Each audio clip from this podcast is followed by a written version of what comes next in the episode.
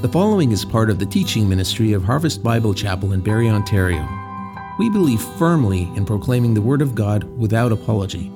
For more information about our church, visit our website at harvestbarrie.ca or email us at info at harvestbarrie.ca. We trust that this message will challenge and transform you.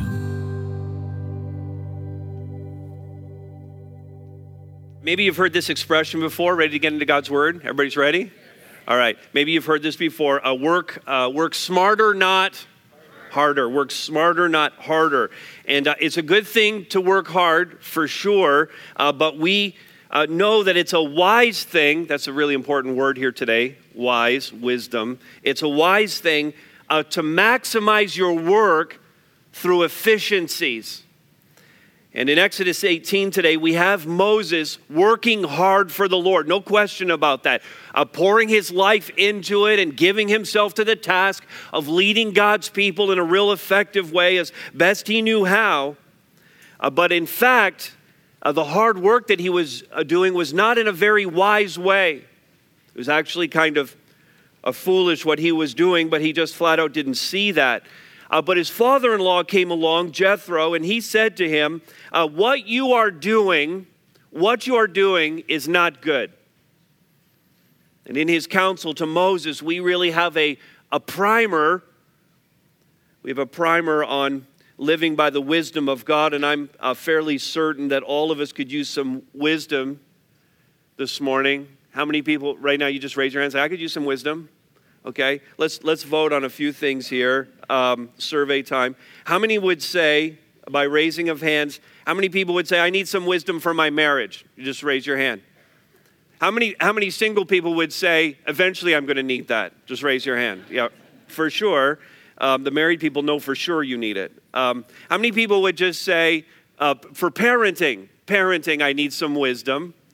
Uh, grandparenting, you don't need wisdom; you just need candy money. That's all you need for grandparenting. But for parenting, you need wisdom. How many people, um, Christmas is coming, you're going to be tempted to spend too much? I need some wisdom on finances. Yeah, you need that? Okay, I think we're on the right track here today. Um, wisdom on how to handle, okay, we've been watching world events. And by the way, world events are all local events now. Have you ever noticed that? World events, no matter where they happen in the world, are local events. And how many people just say, I just need some wisdom on how to sort out what's going on in Syria and the Middle East and the refugee thing, and should we or shouldn't we? And I need some wisdom for that, and wisdom on how to share the message of Christ with people. Everybody's different. And how do I share it with this person versus this person? And how to relate to the unbelieving world around us. We need wisdom for all of these things, don't we? So I think this is the right message for us today, and that's the question that we have uh, coming out of the text How do I live by the wisdom of God? So let's uh, pray together and set this time before the Lord. Uh, Father, uh, your word says uh, very clearly in the book of James that if any of us lacks wisdom, we should simply ask you for it, and you'll give it to us generously and without reproach. And so, God, we're here asking. Show us through uh, this text today how to live wisely according to your will and according to your ways. God, I would pray that you would melt our hearts and fill us with good things from you. And God, we would thank you for loving us so much that you reached out to us and sent us your Son, Jesus Christ. It's in his name that we pray these things. If you agree with that prayer, just say amen. All right, let's see this. How do I live by the wisdom of God? Let's see this first. Uh, wisdom's foundation, that's a good place to start. Uh, do I have a heart uh, for the things of Christ? Let me read the first 12 verses now of Exodus 18. Uh, Jethro, the priest of Midian, Moses' father in law, heard of all that God had done for Moses and for Israel, his people, how the Lord had brought Israel out of Egypt. Now, Jethro, Moses' father in law, had taken Zipporah, Moses' wife, after he had sent her home, along with her two sons. The name of the one was Gershom, for he said, I have been a sojourner in the foreign land. And the other, Eleazar, for he said, The God of my father was my help and delivered me from the sword of Pharaoh. Jethro, Moses' father in law, came with his sons and his wife to Moses in the wilderness, where he was encamped at the mountain of God. And when he sent word to Moses, uh, he sent word to Moses, I, your father in law Jethro, am coming to you with your wife and her two sons with her, Moses went out to meet his father in law and bowed down and kissed him. And they asked each other of their welfare and went into the tent.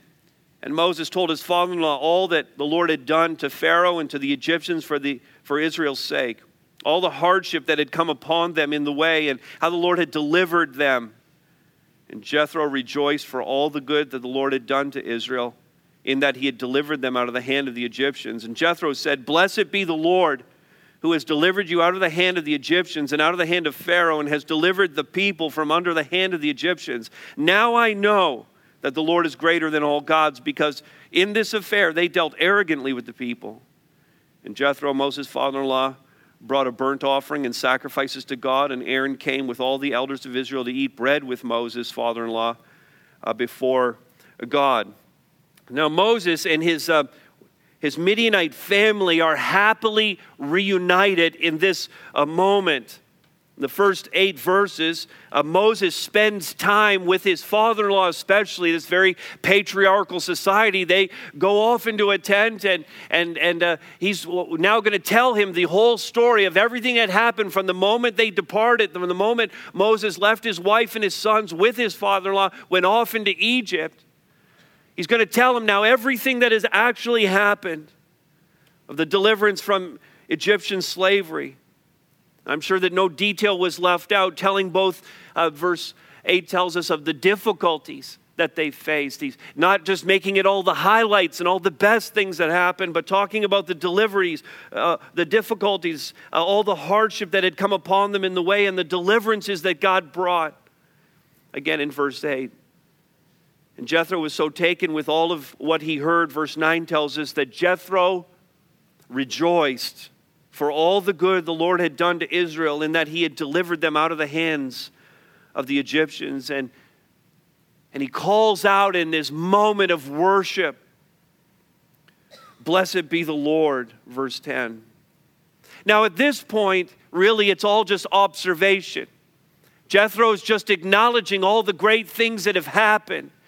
And he's, he's uh, praising because of the great deliverance that's happened. But it's not necessarily, at least at this point, it's not yet a personal thing really for him. But it actually becomes that when he expresses in verse 11 actual faith, personal faith in Yahweh.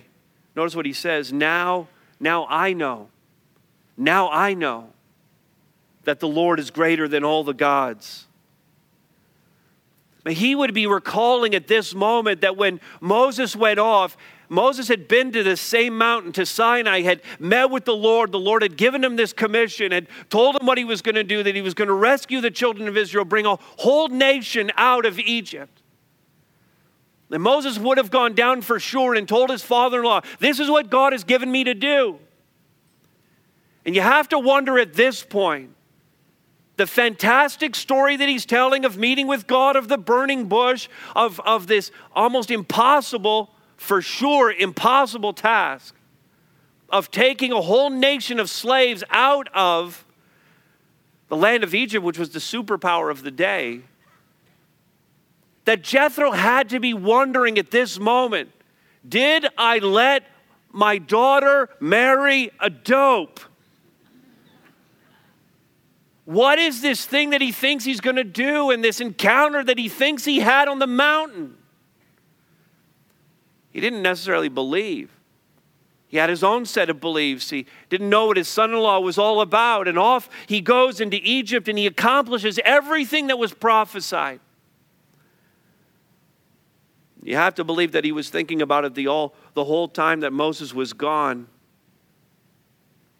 and seeing the people of Israel, Israel literally there at the base of the mountain, literally there in the Sinai. With his own eyes, he's looking at this nation of people. There with his son in law, and he's hearing the stories of how it happened. And in that moment, he says, Now, now I know. Now I know that Yahweh is greater than all gods. In verse 12, he offers a burnt offering uh, to the Lord, the best expression he knew how to express his love for God. And then he was welcomed in Aaron comes, the other leader of the children of Israel, with all the elders, and, and they all come and they invite Jethro to come in to sit down at a meal, symbolic of the inclusion into the body of believers of Israel. Now, this is a public indication in every way that in this moment, Jethro, Moses' father in law, is converted. He believes. This is his moment of coming to faith in Yahweh. This is where Jethro is saved. And that's critical for the rest of the passage because as we talk about wisdom, this is Jethro's moment of wisdom. This is Jethro being presented with all of the data and all of the facts, and look at what happened. And, and will you trust the God who did all of this? Will you commit your life to follow this God? And so, the wisest thing that happens in this passage, by far, the most important moment is this moment right here. Now, earlier, Roger already prayed for those who might be here who, who don't know Christ. And I would just like to appeal to you. Based on what you've seen already and on, on the preaching of God's word and the, on, on the worship that you've seen and knowing what you know of the people in the room and the love they have for one another and what God is doing here to change lives based on all of the empirical evidence and what you're hearing from God's word, would you do the wisest thing that you could possibly do? And surrender your life to Jesus Christ. Would you just say what Jethro said? Now I know, now I know that God is who he said he is, that Jesus Christ is his son. Would you, would you admit that you're a sinner in need of all this? Would you believe that God sent his son uh, to give his life for you and was resurrected to, to new life, defeating death, defeating sin? And would you confess with your mouth that Jesus Christ is your Savior and your Lord? It's the wisest thing any of us ever do. And when we do that, that, that's a heart for Christ, a heart for God that's necessary in order for us to live wisely in every other aspect of our lives. It's the necessary starting point. In fact, I would offer you this verse from Proverbs, which is a book of wisdom. Proverbs 9:10 says this, "The fear of the Lord is the beginning of wisdom." The reverence of God the worship of God, the following of God, the devoting of your life to God. That's the beginning of wisdom. And, and the knowledge of the Holy One is insight. Would you give your life to Jesus Christ if you've not already done that? And, and those of you who are followers of Christ, would you even renew that before the Lord and recommit yourself? And God, I want your wisdom, and you are my Lord and Savior.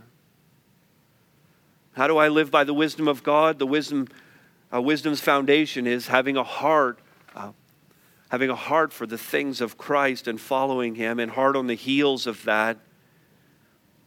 Wisdom's question then: Do I see what the problem is? Uh, if I need wisdom for something, there has to be some kind of an acknowledgement that there's a problem.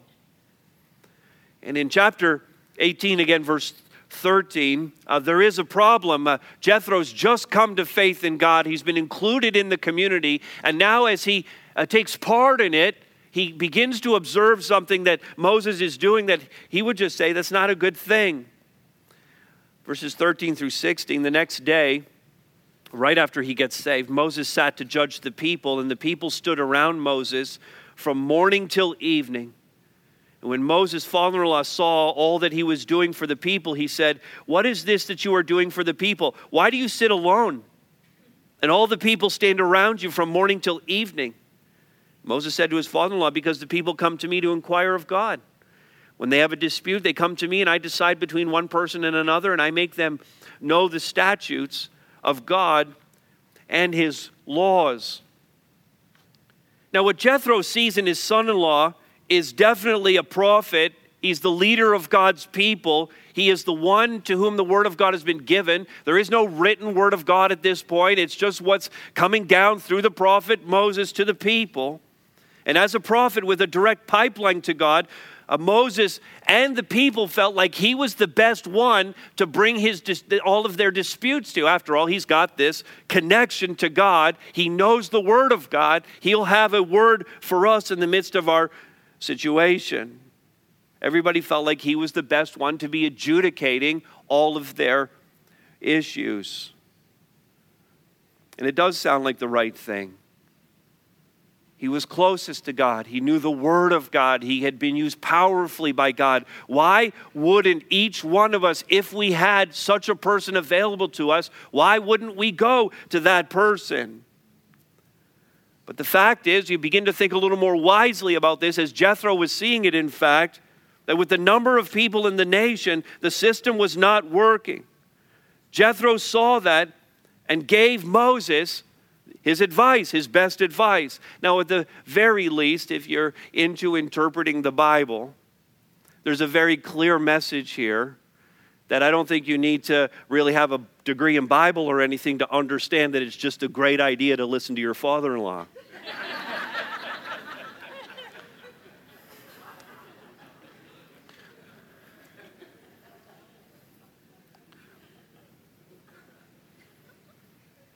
Amen. Let's close in prayer. if I deliver only one message here today, let it be, let it be that one. Verse 17. What you're doing is not good.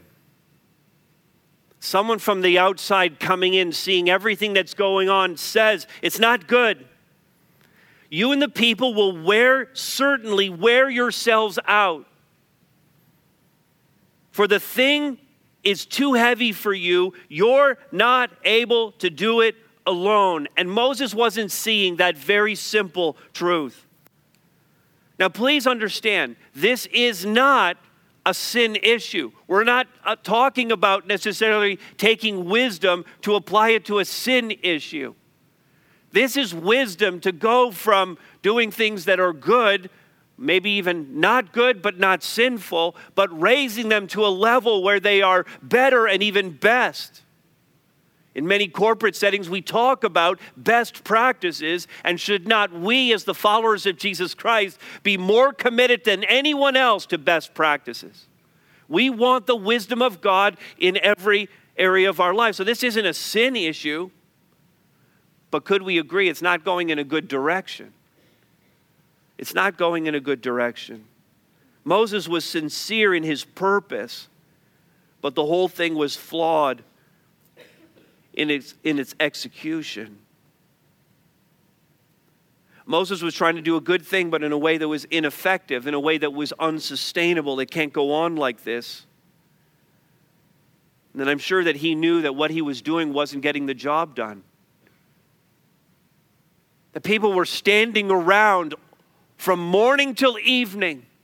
And the next day it would be the same thing again because not all the cases were heard the day before. And, and another day went by, so there were new conflicts that were happening among this great throng of people. And so the work would never come to an end, and nothing else would get done, and not every person would be heard, and people would begin to get frustrated. And so, something that at this point is not a sin issue, can you see how it's even leading in that direction?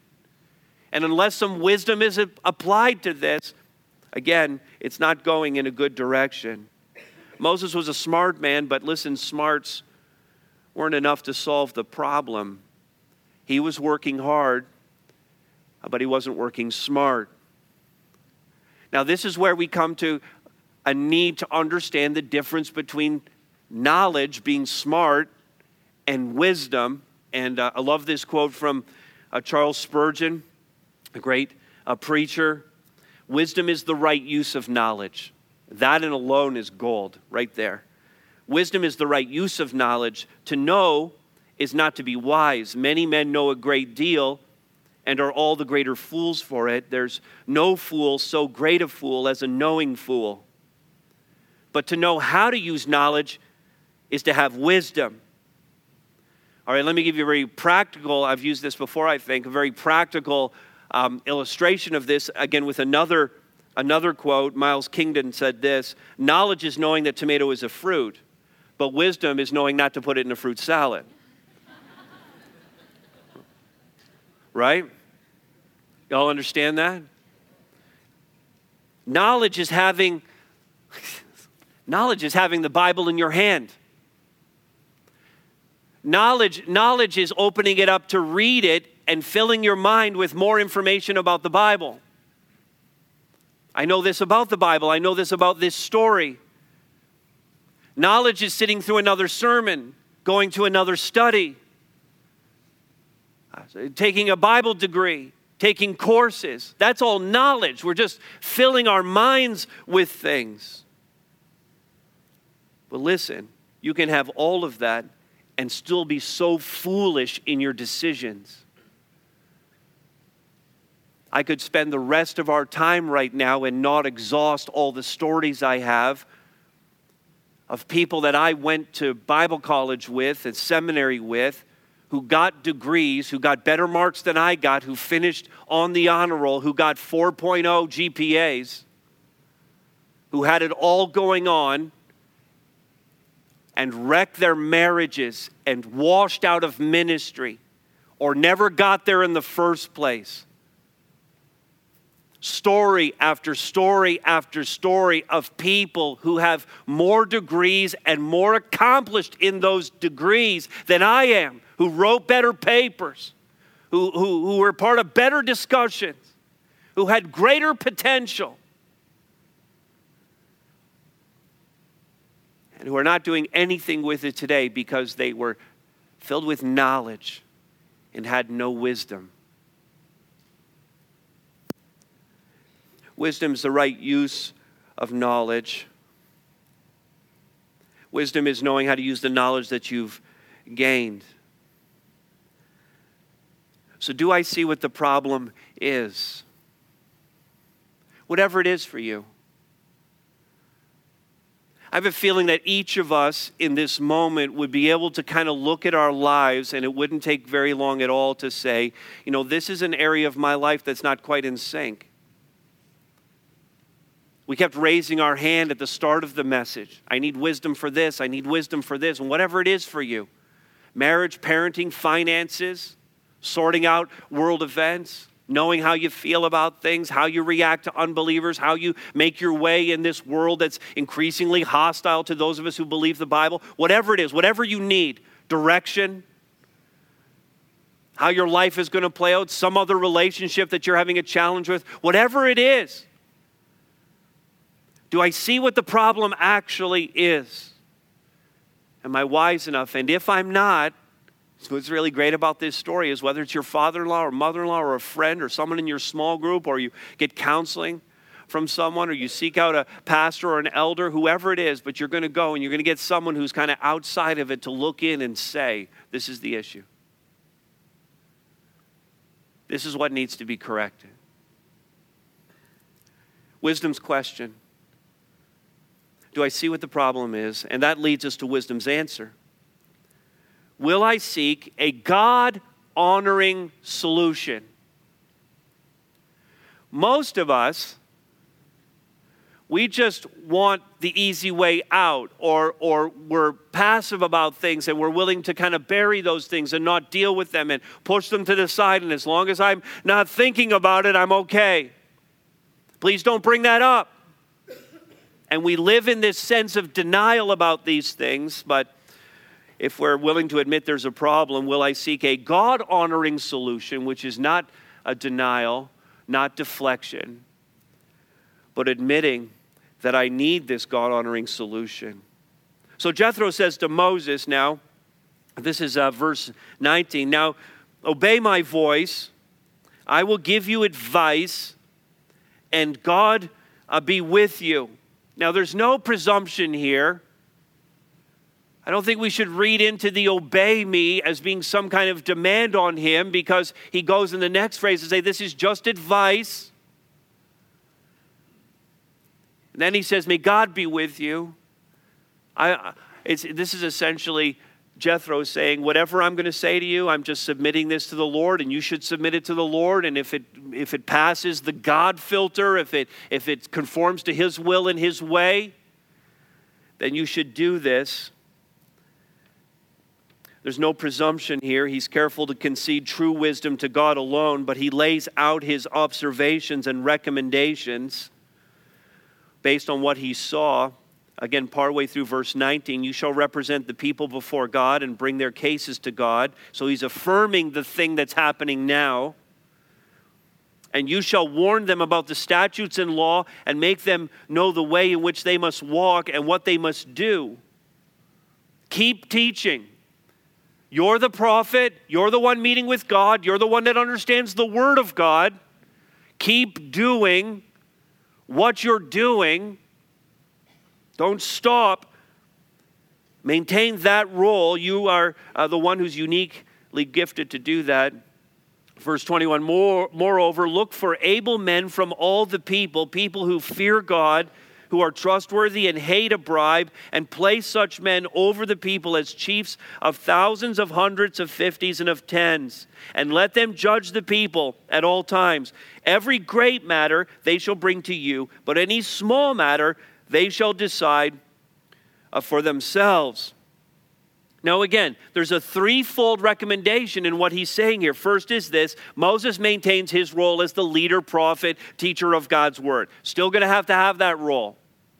It's going to alter just a little bit now in that, secondly, he's going to recruit out from among the people not just um, leaders, but specific leaders who are spiritually qualified, who are going to be able to learn from Moses as he teaches them, so that they can then take the Word of God and begin teaching it out and applying it out to everyone else the recruiting of spiritually qualified men, and then third, the third part of the recommendation, creating a system of judging based on severity of cases and the delegating of responsibility for those judgments to others. These are the leaders of tens, fifties, hundreds, and thousands. Now, this is much less about setting up a judicial system, and it's much more about the disseminating of God's word.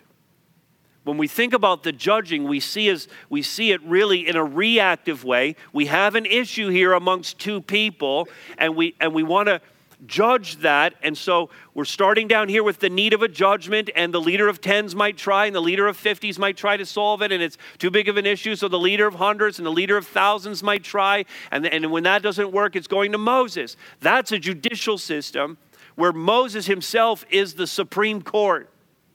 That's the reactive way of looking at this. But I have to tell you, it's much less about that and much more about the proactive disseminating of God's word from Moses down. It starts with Moses, who teaches the leaders of thousands, who trains the leaders of hundreds, who train the leader of fifties, who train the leaders of tens. And the word of God from the Lord Himself through His prophet is now disseminating and being talked about, and lots more people teaching it in and amongst the entire nation of Israel. And so the word would be available and integrated into every home and into the life of every person. Moses would not be the sole arbitrator, but God, through his word, would be the sole arbitrator no matter who was speaking it, who was teaching it, who among the people was making the judgment. God would be the sole arbitrator. And in fact, this is God's intention all the way along, really perfected in the church. But all the way back, we see a sense of what's going on. And I want you to look forward in chapter 19 now. We'll look at this in our next message. But chapter 19, verse 5 and 6. Now, therefore, if you will indeed obey my voice and keep my covenant, you shall be my treasured possession among all peoples, for all the earth is mine. Notice this now. And you shall be to me a kingdom of priests and a holy nation. A kingdom of priests.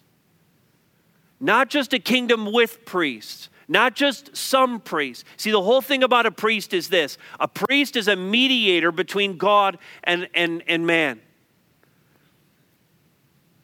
He's the one who goes between, who prays the prayer, who, who, who intercedes on behalf of, who provides the way for you to be in a relationship with God. That's what a priest does. And God's intention with Israel, and certainly playing out in the church, is that it's a kingdom of priests. In other words, every one of us, as a true believer in Jesus Christ, a true follower of Christ, we are ourselves priests.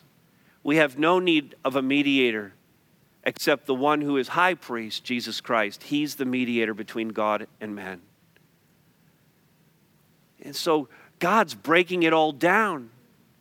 He's saying to each one of them, and He's saying to each one of us, we have access to God through His Word. We have no need of anyone else to stand between. And a little history lesson here the Protestant Reformation. How many people like history? Okay, the rest of you humor me. The Protestant Reformation was mostly about this the Roman Catholic Church was dominating uh, the West, uh, the Western world. It was the church. And the Protestant Reformation really started um, in the 1300s and then really got going in the 1500s with, you'll know names like Martin Luther and John Calvin. But all the way back, the issue was really this the common person's access to the Word of God. It all came down to that. Because the church had gotten to a place where only the priests could read the Bible. The Bible wasn't even translated into the language of the people, that it was only in Latin, and only those who were educated had access to the Word of God. And in fact, it was not even being taught any longer, that really it was just about the rituals in the church. And it made the people very vulnerable.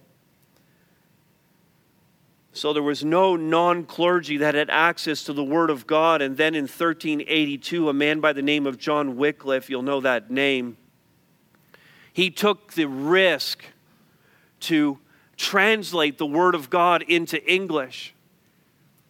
And it was a massive challenge, and he was opposed at every turn by both the religious leaders in the church and the political leaders in the land in England. He died of a stroke before they could really get to him, but after he died, his body was buried, and the church, being so incensed by what he had done in translating the scriptures into English, they exhumed his body, they burned his body at the stake, ground up the ashes, and scattered them in the Thames River so that there would be no memory of this man. The humiliation of his corpse was their way of getting some closure around the fact that he had provided the Word of God in the language of the commoner. If you fast forward about 140 years, the situation wasn't much better. And another Englishman by the name of William Tyndale, 1525, translated the Word of God into English and it didn't go as well for Tyndale because he didn't get to die of natural causes. But again, the church put the pressure on and the politicians listened. And Tyndale was strangled and tied to a stake and burned at the stake for translating, for one reason alone. He translated the Word of God into the language of the people so that they would have access to it. That was 1525. And within the next few decades, really just five, six decades later, King James of England had commissioned the translation of the scriptures into English. And I'm holding right here, I think this is really one of the coolest gifts I've ever received.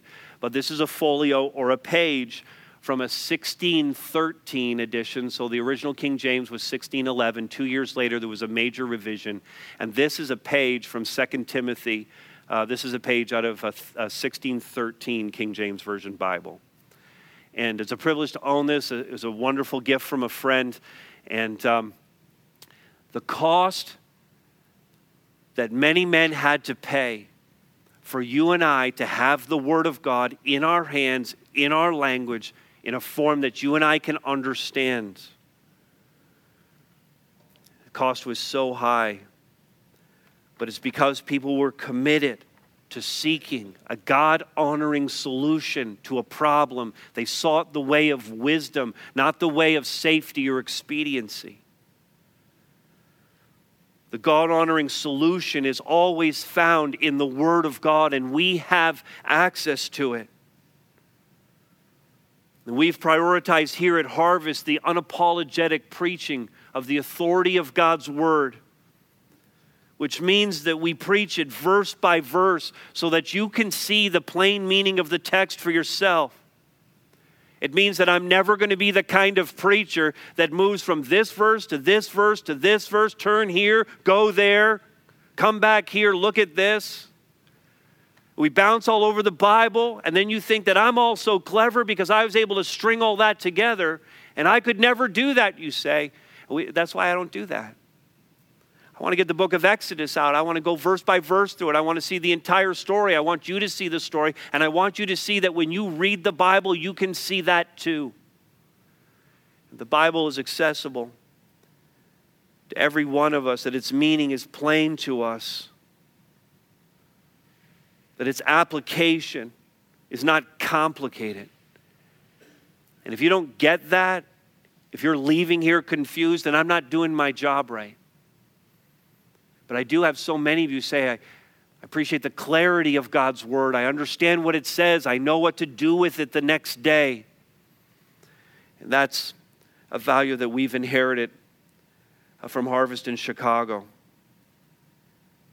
And when you get all of this and you understand it and apply it, when you see that the wisdom is in the Word of God and the clarity and simplicity of just seeking out the wisdom of the Lord, then, then, as it was true for Moses listening to his father in law, there, there are some benefits attached to this. And that's what we're all looking for. Tell me the benefit. What's the win? How can I move forward in my walk? How can I figure this problem out? Well, the benefits are pretty clear. Verse 22, again, we'll pick up there. He tells them to uh, recruit these men let them judge the people at all times. Every great matter they shall bring to you, any small matter they shall decide for themselves. Then notice this so it will be easier for you, and they will bear the burden with you. You're going to have these leaders, they're going to carry it with you. That's a benefit right out of the gate. Verse 23 If you do this, God will direct you. You will be able to endure. That's a benefit. And all this people also will go to their place. They're going to go back home in peace. Why? Because they're going to have a resolution to their problem as fast as they can possibly have it. So here's the benefits. This whole idea of it being better for you is you're going to be able to endure. He's saying this to Moses those who are in the position of judging, of leading, of teaching God's word, of pastoring God's people, if you have any kind of leadership role, if you follow the wisdom of God, if you're rooted in the word of God, I'm just telling you right now, it's going to be better for you. You're going to be able to endure. You're going to have more effective ministry. You're going to have a higher impact in people's lives. You're going to have a, a greater satisfaction in yourself over the thing that you're doing.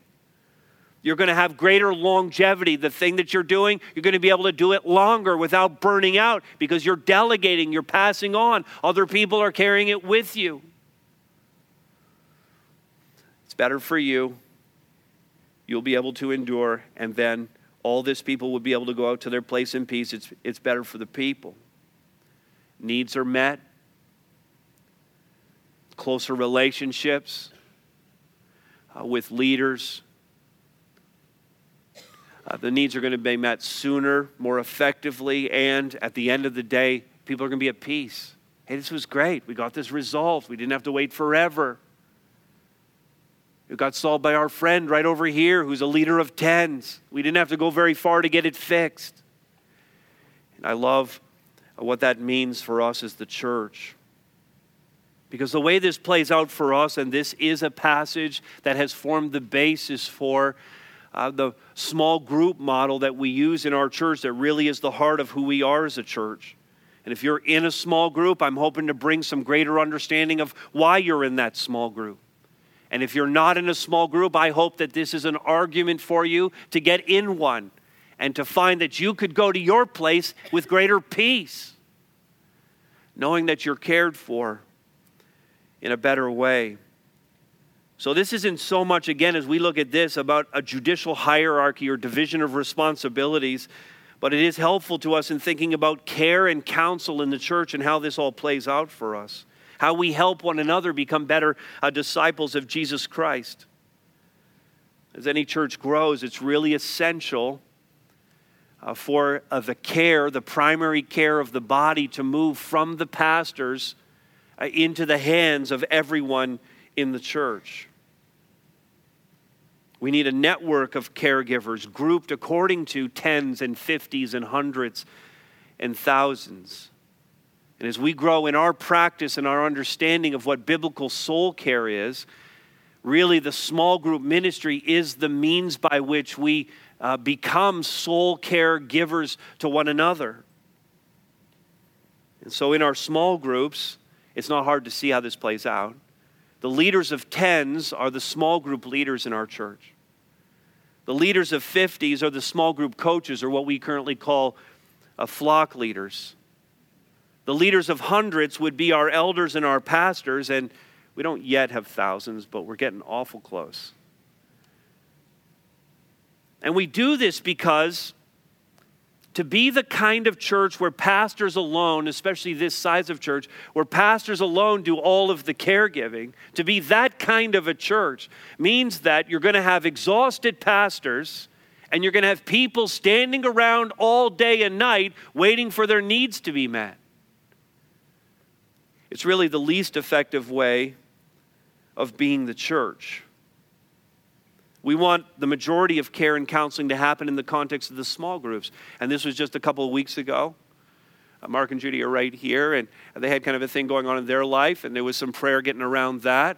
And, um, and uh, I talked to Mark about it. He came up to me and he was telling me about it. I said, Oh, is there any way that I can help you? And just the pastoral thing in me, and I want to offer and I want to make sure that they're cared for. Is there any way I can help you? And his answer was this No, our small group has it all covered. Is that not the best answer? Is that not, listen, would it be good for me to care for them? Sure, it would be. That would be a good thing, but not the best thing. The best thing is that care happens with the people they're closest to and that their small group leader and their small group rallied around to care for them uh, during that time. That to me is Exodus 18. That to me is the wisdom of God in how we do a church uh, together. And if the situation is more complicated and the small group leader just goes, you know what, this is a bigger thing than we can handle. Uh, there's an issue going on, or there's a care uh, thing that uh, needs to happen, and we need some more people brought to bear on this. Then we appeal to the flock leader or the coach and we say, we need a little help here. We get the leader of 50s. And maybe it goes beyond that and it's something that's just a little bit more severe, a little bit heavier to handle. And then we appeal to the elders and to the pastors. We're seeking to be 100% biblical in the way uh, that we lead the church so that we can all care uh, for one another. This is just one example. This is just the example in the text and how we're applying it here of how the wisdom of God is applied in a way that's beneficial uh, to us all. And so, wisdom's answer will I seek a God honoring solution? And finally, this wisdom's plea Will I act on what I know to be good and right? Verse 24. So Moses listened to the voice of his father in law and did all that he had said. Moses chose able men out of all Israel and made them heads over the peoples, chiefs of thousands, of hundreds, of fifties, and of tens. They judged the people at all times. Any hard case they brought to Moses, but any small matter they decided for themselves. Then Moses let his father in law depart, and he went away uh, to his own country. Moses just did it. He heard the counsel. He went, Of course, that makes so, such perfect sense. Let's start doing that right away. But there's something really notable here that's not actually explicit in the verses that we just read. But it's that Moses doesn't push back at all. He doesn't argue the point. He, doesn't kind of rear up and go, Jethro, who are you? You haven't been with these people but a day. You've only known the Lord for less than 24 hours, and you think you can tell me I've been leading these people out of Egypt. Don't you know what we came through? Don't you know how awesome of a leader I am? He could have been saying all of that, couldn't he? He had the credentials. He had the pipeline. Don't you think, Jethro, that if God wanted me to do it this way, he would have told me? I talked to him personally. Yet, listen, there's none of that. There's none of it. He doesn't push, push back at all, he doesn't defend himself. One of the characteristics of wisdom is that you listen more than you talk. And Moses demonstrates wisdom here in listening. Really, what it's saying here is that Moses had no pride about this, but only humility. And he was willing to hear the counsel and do it because he knew it was best. Very often, our pride keeps us from experiencing something better because we won't ask for help. We won't seek counsel. We won't let somebody in. We won't be transparent and vulnerable. And so we stay in this place of foolishness and we don't take advantage of the wisdom and counsel that's available to us to get to a better place. Acting on the wisdom offered uh, that, that, that's offered to us takes humility. It takes a confession that I don't have all the answers. I'm not always seeing it straight. I'm not doing what I ought to be doing. And Moses acts on what Jethro told him. And the question that we're left with is will we act on what we've heard today? Will we act on the word of God? Will we act on the teaching and counsel of others? The teaching and counsel that we know to be good and right. That's just the way of wisdom. And we need the way of wisdom. We need to be wise on this journey that we're calling, uh, we're bound for glory. We're, we're headed for the promised land. And along the way, so many things are going to happen to us where we need the wisdom of God. You know it to be true, don't you? I certainly know it to be true in my life. And so, are you wise? Are you? Do you have a heart for the things of Christ? Are you able to see the problem? Are you able to find the God honoring solution? And are you humble enough to act on what you know is good and right? Are you wise? Let's pray.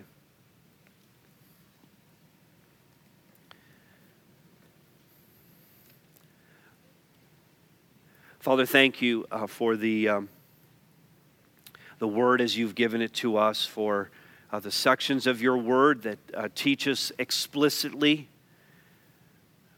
how we ought to be living our lives and go right after. We thank you for the narratives such as this one that through story uh, tell us a manner of living. And Father, we, well, I would just guess that there's not one of us here that want to be foolish, but there's probably more than a few of us here who are by virtue of just not taking advantage of the wisdom that's available to us. And so, God, I would pray that each one of us would surrender to you again today, commit our lives to you afresh, and be so committed to the Word of God, the will of God, and the ways of God. Father, help us to walk each one of us in the way of wisdom, living each day according to what you've laid out for us and not suffering under the weight of our own foolishness. Father, thank you for hearing this prayer and for giving us this time uh, together. We cherish it truly. In Jesus' name we pray. Amen. Thanks so much for listening. We always love hearing about the work God's doing in our listeners. If God's been doing a work in you, send us an email at info at harvestbarrie.ca. And remember, you are loved.